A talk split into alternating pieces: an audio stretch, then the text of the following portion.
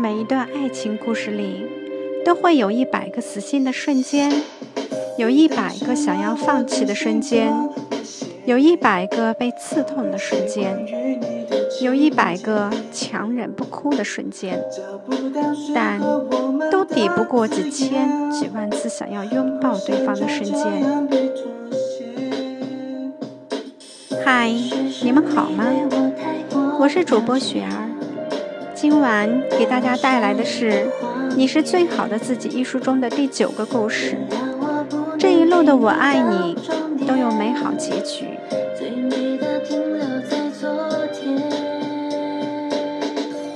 爱情里的过错都是双方各执一词，给了对方不需要的需要，亦或是把伤害强行施加给对方，自己自得其所。爱情也有错过，大多是不够勇敢，学不会尝试，坚持了不该坚持的，放弃了不该放弃的。勇敢小姐有一种魄力，她看上的人，要走的路没有顾忌，不在乎后果。她说，最坏的结果就是死，既然死不了，还有什么好犹豫？勇敢小姐是东北姑娘，典型白羊座，人群里嗓音最大，且永远热血地冲在前线。朋友们用四个字完美诠释了她的性格：原始、兽性。她在北京上的大学，刚进校就因为大嗓门抢走了学姐的主持人位置，成了文艺骨干。当室友还在适应高中到大学的过渡期时，他已经每天忙碌的在各种外联、汇演和考证中了。仅靠几次艺术节，他就以让人瞠目结舌的浮夸主持风格，赢得了享誉全校的知名度。同学们亲切地在他乳名后面加了个“鸽”字，彰显其屹立不倒的江湖地位。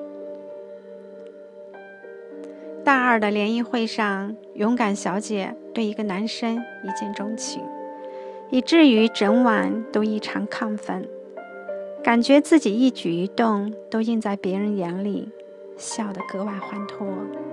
散会后一打听，人家已经有了女朋友，而且那个女友还是某选秀节目的二十强，走在大马路上都会被人堵着合影的那种。勇敢小姐当然不以为然，她为此展开了疯狂的挖墙脚行动。因为那个女生跑商演时常不在校，她就每天准点儿出现在食堂，处在男生旁边，还安排低年级的学弟盯着对面宿舍楼的一举一动。只要那个男生一出来，她就假装偶遇路过。顺带打个招呼，要到他手机号后，以打错为由，接连拨了好几通电话。久而久之，两人就混熟了。勇敢小姐不做拆人台、当小三儿的勾当，而是大大方方趁虚而入。在得知男生跟他女友渐行渐远后，白天。在他 QQ 签名下面留心灵鸡汤，晚上去图书馆围追堵截。故事的高潮是女友跟圈内的男演员好上了。平安夜当晚，两人在首都机场准备飞往泰国度假时，被男生逮了个正着。最后，当然只有男生痛了心，因为由始至终。他都被两个助理大汉挡着，眼睁睁看着女友翻着白眼，压低了帽檐，跟男演员一前一后进了头等舱的安检通道。那一刻，男生的世界熄了灯，经受着周遭旅客的指指点点，像个落单的孩子般踱步走出机场。门外。裹着红色大衣，外加绿色围巾，像一棵圣诞树一样的勇敢小姐正端着两杯热奶茶，傻笑地看着他。于是，他们顺理成章地在一起了。毕业后，男生去了一家日企，勇敢小姐在新闻频道做主播。你侬我侬的，每天跟刚刚恋爱一样。勇敢小姐的兽性，在男男生那里退化成一只野猫，恨不得随时随地都长在对方身上。无事聊骚一下，恩爱程度成了众人皆知的情侣楷模。男生经常日本、北京两地跑，勇敢小姐也无半点怨言。只要对方要做什么，提前给他报备，晚上及时发来晚安信息，知道他的行踪就好。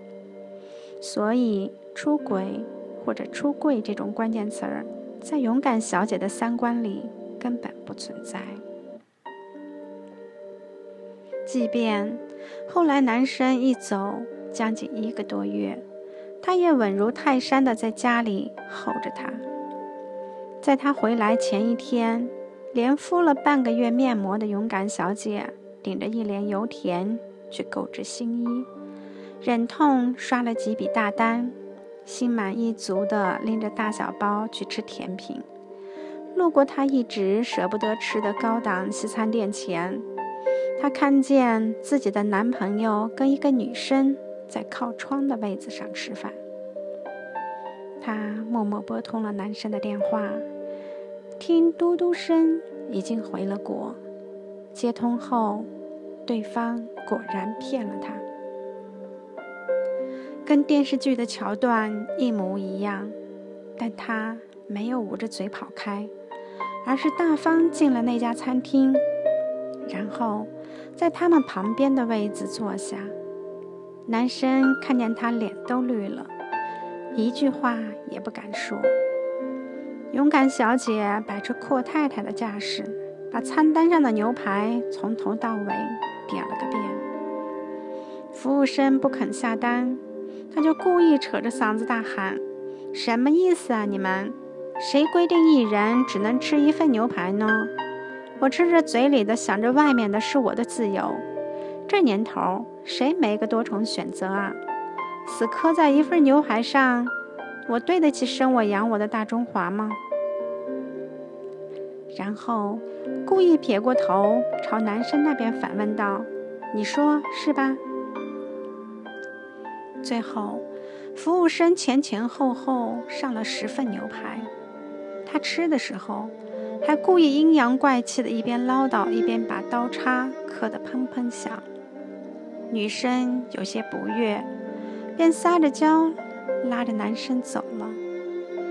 这期间，男生始终埋着头，全程用头顶对着勇敢小姐。等到他们离开后，整个餐厅回归安静。听轻音乐时，才觉得一切伤感到死。勇敢小姐嘴里包着一大口牛肉，吞不进去，干呕了一下。眼泪花就全出来了。男友出轨，没有让勇敢小姐的意志消沉，而是给了她追回真爱的动力。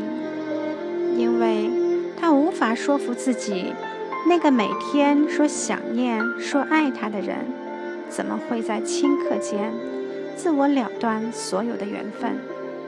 转而投向一个跟他气质八竿子打不到一起的女人的怀抱里。跟踪过他们几次，掌握了男生的独处时间，勇敢小姐再一次趁虚而入，频繁出现在他新租的公寓、健身房以及他公司楼下的星巴克，但都无济于事。男生这次对她避之不及。根本不给他单独坐下来聊聊的机会，好像铁了心要彻底结束一样。勇敢小姐忍不放弃，硬的来不了，她就来软的。那个女生跳国际舞，喜欢穿长裙，一日只有早中两餐，说话温柔，看人的时候眼睛都有光。勇敢小姐猜测男生换了口味，喜欢这种女神类型的，于是就照葫芦画瓢报了国际舞的班，清空了衣柜里的铆钉豹纹，一天干脆只吃一顿饭。饿得晚上睡不着，在床上一边骂娘，一边掐自己的大腿。她还克制了嗓门，低八度跟别人交流，以至于再回电视台录制节目时，被主编训说：“国家搞建设的大新闻报得跟奔丧一样。”两个月瘦了二十斤，勇敢小姐连走路都晃悠。把自己弄成四不像后，男生竟然依旧淡漠，可以说是用尽了浑身解数，可就是挽不回这段恋情。勇敢小姐照着镜子，开始彻底鄙视眼前这个怪物。一个摄影师朋友见她状况不好，去她家问候。开门的勇敢小姐满脸是泪，她捂着心口痛哭。这大概是摄影师见他第一次哭得这么伤心了，蹲下来连忙安慰他。只见他抽泣着，从嘴里冒出四个字儿：“老娘好饿。”不是说他真的不伤心、不难过，只是他心里自觉还没到头，不愿意放弃罢了。勇敢小姐常说，人之所以会放弃。是因为只看见前方的路途遥远，而忘记了自己是坚持了多久才走到这里。分手后的第四个月，圣诞节，北京提前下了雪。摄影师朋友组了一个名曰“丑媳妇终要见公婆”的局，带他偷偷交往了几个月的女朋友跟大家见面。等到女生一进来，勇敢小姐。彻底傻了，因为她就是那个小三女神。故事说到这里会有点狗血，但生活原本就几多矫情。女生说她是个话剧演员，男生是她的好友，因为男生的妈妈突然有一天站不稳，走路保持不了平衡，跟他过世的外公当初情况一模一样，才知道这是家族的遗传病。他不想某天肌肉萎缩，瘫痪在床，连累勇敢小姐，所以才选择用最笨的办法逃避。勇敢小姐当晚就飞奔到男生的公寓，敲门，对方不应，便站在大雪里不停喊男生的名字，直到惹来住户抗议，保安夹着他往外赶时，男生才下了楼。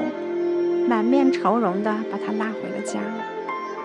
勇敢小姐一进家门，就翻箱倒柜，把他藏好的相爱证据一件一件搜出来：电影票、公仔、CD，直到翻到衣柜里那年平安夜他穿的红色大衣和绿围巾。两人泪眼相看，他边哭边说：“如果你不喜欢我了，还留着这些干什么？”要是你觉得骗我能让我们都好过一点，能不能想点好的理由啊？你以为演电影呢？你人还站着，那就抱我；站不稳了，我就抱你，多大点事儿啊？最后，他们又回归同居生活了。医生说，这个遗传病如果做基因检查是有几率可以查出来的，只是要看当事人肯不肯。勇敢小姐坚持说没必要，因为她根本不需要知道，爱情赶不走，时间也有限。与其长久折磨，不如过好现在最美的时光。后来，男生还是背着勇敢小姐去查了基因，诊断的结果，他只跟一个多年的好友说了，那个好友就是我。听着他们的故事。梳理他们一路而来的爱情，结果好像并不重要了，因为每一段爱情故事里都会有一百个死心的瞬间，有一百个想要放弃的瞬间，有一百个被刺痛的瞬间，有一百个强忍不哭的瞬间，但都抵不过几千几万次想要拥抱对方的瞬间。在所有人都等着他们何时被现实打败的时候，勇敢小姐从未有任何放弃和犹豫的念头。她说：“为了他，泪流过，心却是痛过。但好在睁开眼，他在身边，我也因此变得更好。每段爱情都不容易。”但爱有多艰难，就有多灿烂。故事的节点并不会落在谁的离开上，因为我相信这一路上的我爱你都有美好结局。圣诞快乐！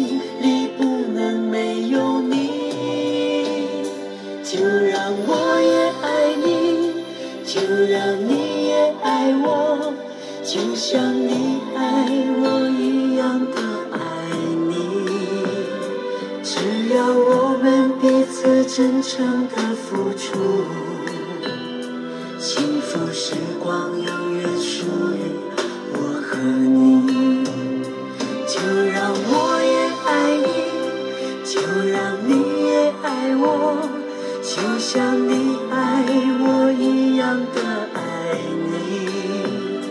只要我们彼此真诚的付出，两个人的世界不再有距离。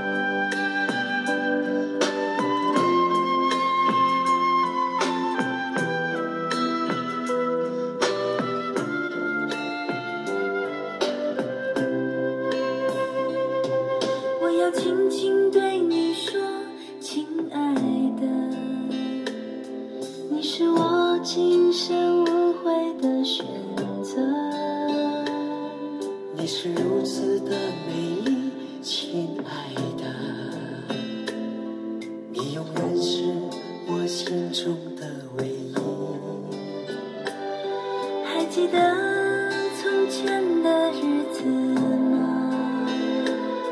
那是多么浪漫动人的回忆。你是那样真的爱着我，我的身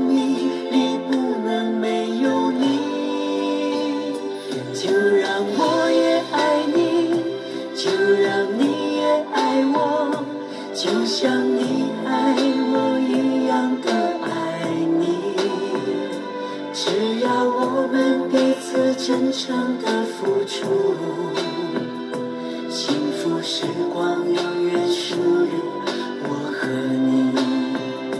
就让